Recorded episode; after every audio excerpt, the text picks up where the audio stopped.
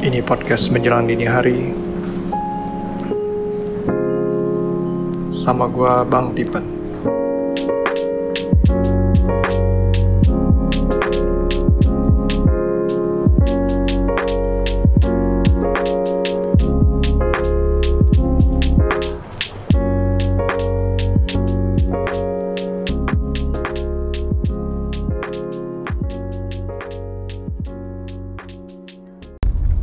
Halo semuanya. Apa kabar? Semoga semua baik-baik aja Semua sehat eh, Penuh dengan berkat. Gua barusan denger eh, podcast dari Bang Rane Bang Rane Hafid Yaitu Suarane host dari Suarane Podcast ya. Dan ini episode 25 ya kalau nggak salah Di mana dia ngomongin sama namanya Ari seorang anggota komunitas Lubang Jarum uh, kamera Lubang Jarum Indonesia. Dan itu uh, intinya Ari ini bikin kamera karya karya sendiri tuh dari kayu uh, yang akhirnya dijual ke luar negeri dan laku keras. Tapi dia nggak bikin banyak. Dia tetap bikin sesuai dengan uh, produksi yang dia mau. Misalnya hanya produksi 500 ya udah 500 saja. Padahal demandnya sungguh besar sekali Dan itu si Bang Rane kan ada ngomong langsung Oh kalau gitu um, Kalau gue jadi lu sih gue bakal produksi banyak gitu Cari cara untuk gimana supaya bisa produksi massal. Nah sedangkan Arinya nggak mau. So ini uh, menjadi satu topik yang gue pas denger itu gue langsung tag pikiran gitu. Jadi keinget sama beberapa event beberapa uh, kejadian yang sebelumnya pernah terjadi. Ini untuk itu episode yang pinhole itu, pinhole camera ya. Bisa kalian dengerin di bisa kalian dengerin di uh, Suarane Podcast. Itu menarik episodenya. Uh, gue selalu nggak pernah mau ketinggalan episode-episode dari Suarane Podcast yang baru. Tapi kali ini gue pengen ngomong, um, gue nggak tahu istilahnya apa ya di di dunia luar sana, tapi gue yakin pasti ada istilahnya. Since gue nggak tahu, I'll just re, I'll just name it by myself. Namanya uh, building the hype, building hype marketing uh, plan. Jadi kalau zaman dulu itu kebanyakan uh, produk itu akan dibikin dibangun hype-nya dibang istilahnya when the product launch itu sudah istilahnya lu harus bikin launchingnya itu sebagus mungkin presentasinya sebaik mungkin supaya masyarakat kenal dan supaya nanti setelah itu marketing ramai di mana-mana gitu. Jadi bagus. Tapi nowadays gue ngelihat kalau misalnya actually the branding starts uh, um, apa maksudnya the marketing starts sebenarnya pre-launch. Ada yang namanya pre-launch sekarang. Jadi you build the hype dulu dan if actually you get the hype uh, maksudnya the product itu nyampe ke ekspektasi masyarakat tentang hype produk itu. Wah itu sih bakal laku keras dan actually malah bikin itu limited jadi satu daya tarik sendiri gitu. Karena limiting uh, jumlah produk itu padahal mungkin kita banyak gitu kan. Wah banjir di mana-mana. Boleh itu memang kita bisa dapat uh, profit gitu. We call them short term profit gitu. Jadi kayak langsung kehajar uh, langsung lu dapat duit banyak. Setelah itu ya lu harus ba tetap bangun produk baru supaya ya intinya lu mau ambil jarak pendek atau jarak panjang gitu kan. Ketika produk lu hadir di mana-mana semua orang kan pasti langsung nyari nyari beli dan ya udah gitu kan. Ya udah udah pakai oh ya sudah tahu gitu. Sedangkan kalau misalnya limited itu punya waktu agak sedikit panjang buat kita uh, ngulur waktu buat bangun brand yang atau produk yang baru. Supaya kita nggak uh, namanya brand itu kan atau sebuah produk itu kan punya masa bukan shelf life ya sebutannya. Dia punya masa berlakunya gitu. Seperti misalnya waktu itu ada chart di chart di uh, namanya apa tuh? Gue lupa website teknologi gitu kan. Jadi misalnya keluar Samsung keluar handphone baru iPhone keluar handphone baru gitu. Jadi dia kenapa iPhone ini belakangan nih ya suka ada iPhone 7 kan baru launching nih misalnya launch iPhone 7 nanti kira-kira 7 bulan kemudian dia keluar iPhone 7 Red. Itu juga terjadi sama iPhone 8 kenapa itu? Coba kenapa?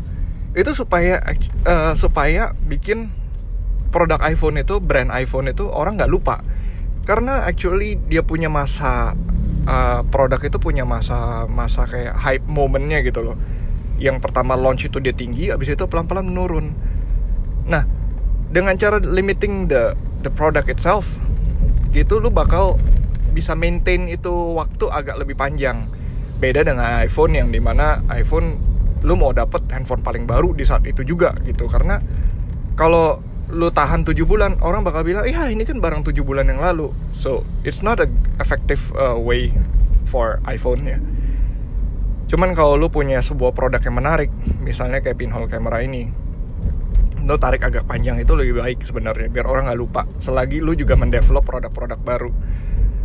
Contoh yang paling sukses kemarin ini di Indonesia itu paling sukses gue yakin hampir semua orang tahu yang sempat hidup di era-era tahun 2010 uh, eh, kayaknya lebih ya 2012 ya kayaknya atau 2014 itu pasti pada tahu. Ingat es krim Magnum nggak?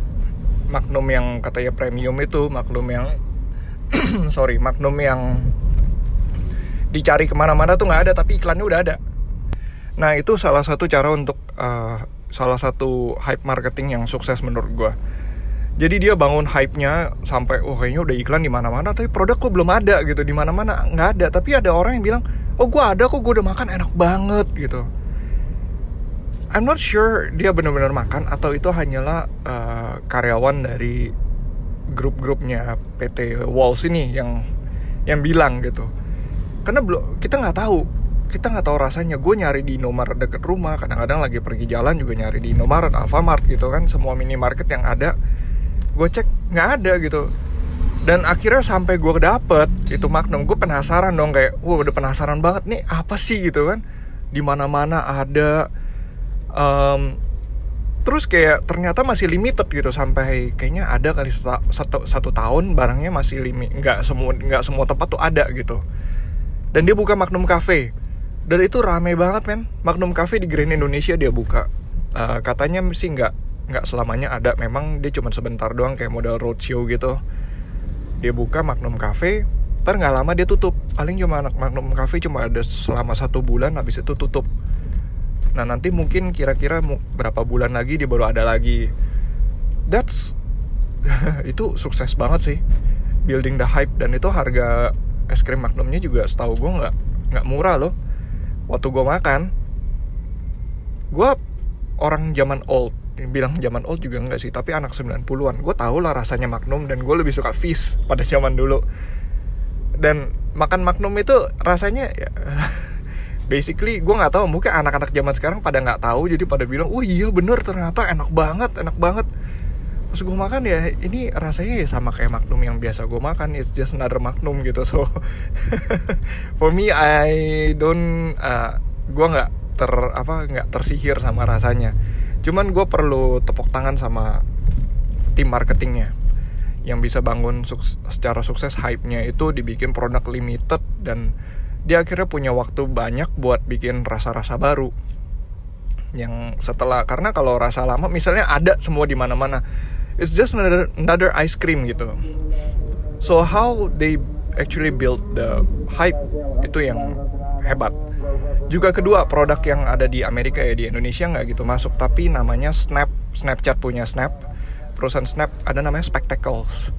Nah ini penjualan Spectacles itu jadi dia kacamata buat uh, jadi Snapchat itu kan tahu dong kayak Instagram Story Story gitu deh. Nah Snapchat itu dia bikin sebuah produk bentuknya kayak kacamata tapi kacamatanya ada kamera. Ya mirip kayak Google kalau uh, apa namanya Google Wear. Wait namanya apa? Smart glass itu. Google Glass itu kan smart glass lo bisa search bisa ada kamera bisa motret. Kalau Snapchat itu Snap Spectacle itu dia cuman memang cuma buat rekam video atau motret. Dan itu durasinya cuma 10 detik sesuai dengan Snapchat punya uh, sesuai dengan platform Snapchat. Setelah itu kita connect ke Bluetooth ke handphone buat transfer videonya. Karena dia nggak tahu memorinya berapa gue juga kurang tahu ya. Tapi bentuknya lucu. Bentuknya lucu dibikin hype-nya uh, waktu itu juga Snap kan sangat terkenal ya. Instagram belum belum saingan dengan Instagram Story. Terkenal sekali ngebum banget. Tau nggak penjualannya kayak gimana? Penjualannya cuman pakai vending machine. Lu nggak bisa beli online. Dan vending machine-nya itu hanya di lokasi-lokasi tertentu. Jadi vending machine di tengah-tengah tiba-tiba anggaplah uh, di pantai mana muncul gitu satu dan itu kan dibagi sama semua orang tuh kayak di Facebook, di Twitter, di semua sosial media, semua channel lah. Semua pada nyebarin gitu. Oh, Snapchat Spectacle ada di sini gitu. The vending machine ada di sini. Itu ngantrinya aju bile buat buat beli itu doang. Sayangnya sangat disayangkan itu produk ternyata nggak sebagus ekspektasi orang-orang. Memang uh, sesuai dengan cerita orang gitu, yang maksudnya sesuai dengan spek yang dia kasih tahu, fungsinya berjalan semua dengan baik. Cuman ya ya udah gitu aja selesai. Terus uh, Snapchat juga kan gagal membendung Instagram ya yang mulai ternyata keluarin fitur-fitur seperti story segala macam. Ya akhirnya ya mati hanya akhirnya ya ya sudah. Dan sekarang Spectacles dijual di Amazon Spectacles yang versi 2 yang lebih bagus itu dijual di Amazon. So ya akhirnya gagal. Hype yang dibangun akhirnya gagal. Padahal waktu itu udah udah cakep sekali ya. Nah, lalu ada produk ketiga yang gue bilang, well bukan produk ketiga sih ya, itu semua udah contoh yang gue. Bahkan pre-launch, pre-launch uh, marketing ini sekarang uh, building the hype itu udah mulai dilaksanakan sama yang yang gue tahu ya tech companies. Bahkan kadang-kadang secara sengaja ngelik sengaja mereka kirim foto ngelik pura-pura kayaknya seakan-akan ini ada bocoran nih dari produk gue gitu. Ada bocoran dari orang dalam. Padahal itu mereka secara sengaja mengirimkan. Bayangkan kayak Apple waktu itu iPhone X ya setahu gue itu kayaknya sengaja secara sengaja di leak Apple itu salah satu perusahaan paling uh, ketat di dunia soal secret secrecy soal uh, surprise. Mereka nggak mau tapi bisa ada leak-leak belakangan leak-leak-leak banyak gitu semenjak uh, peninggalan Steve Jobs gue pikir kayak oh ini uh, ya udah mungkin setelah nggak di tangan Steve Jobs ya udahlah berarti leak oh ternyata ada teori lain di mana kayaknya mereka memang sengaja membocorkan sedikit rahasia untuk bangun hype di masyarakat. Mereka mau tahu respon pasar tuh seperti apa. Bener nggak gitu? Kalau misalnya ternyata oh nggak, mereka tractionnya nggak dapet gitu, newsnya nggak sampai ngebum gimana, mereka biasa agak membatalkan fitur itu gitu. Jadi pre-launch itu ada gunanya juga karena bisa bikin kita bisa tahu respon pasar akhirnya gimana ya udah gitu aja ya gue lagi buru-buru lagi udah sampai di tempat kerjaan so I hope uh, this talk this short talk bisa inspire you guys so talk to you guys real soon. Bye bye. Hey podcast listener, thank you for listening and thank you for giving me your attention. Kalau mau reach gue bisa di Twitter @bangtipan atau di Instagram juga bisa di @podcastmdh. Uh, kalian bisa dengerin podcast gue sebenarnya di berbagai platform ya, um, Castbox, uh, Overcast, Apple Podcast, Google Podcast. Cuman Spotify ini yang belum masuk. Uh, gue juga pindah ke pindah hosting ke Anchor, jadi harusnya sebentar lagi masuk ke Spotify. I'll let you know. Kalau menurut lu podcast gue itu menarik dan bisa di share, tolong bantu gue untuk uh, menyebarluaskan podcast gue ini tolong di share ke teman-teman dan keluarga uh, it will be very helpful dan selalu jangan lupa subscribe uh, follow tinggalin rating dan comments uh, kirim pesan apa aja um, topik yang mau gue bahas atau pertanyaan atau kritik dan saran silakan kirim aja bisa ke email juga bisa oh ya email di menjelang dini hari at outlook.com oke okay? atau di social media DM aja langsung alright Sekali lagi, thank you, bye-bye. thank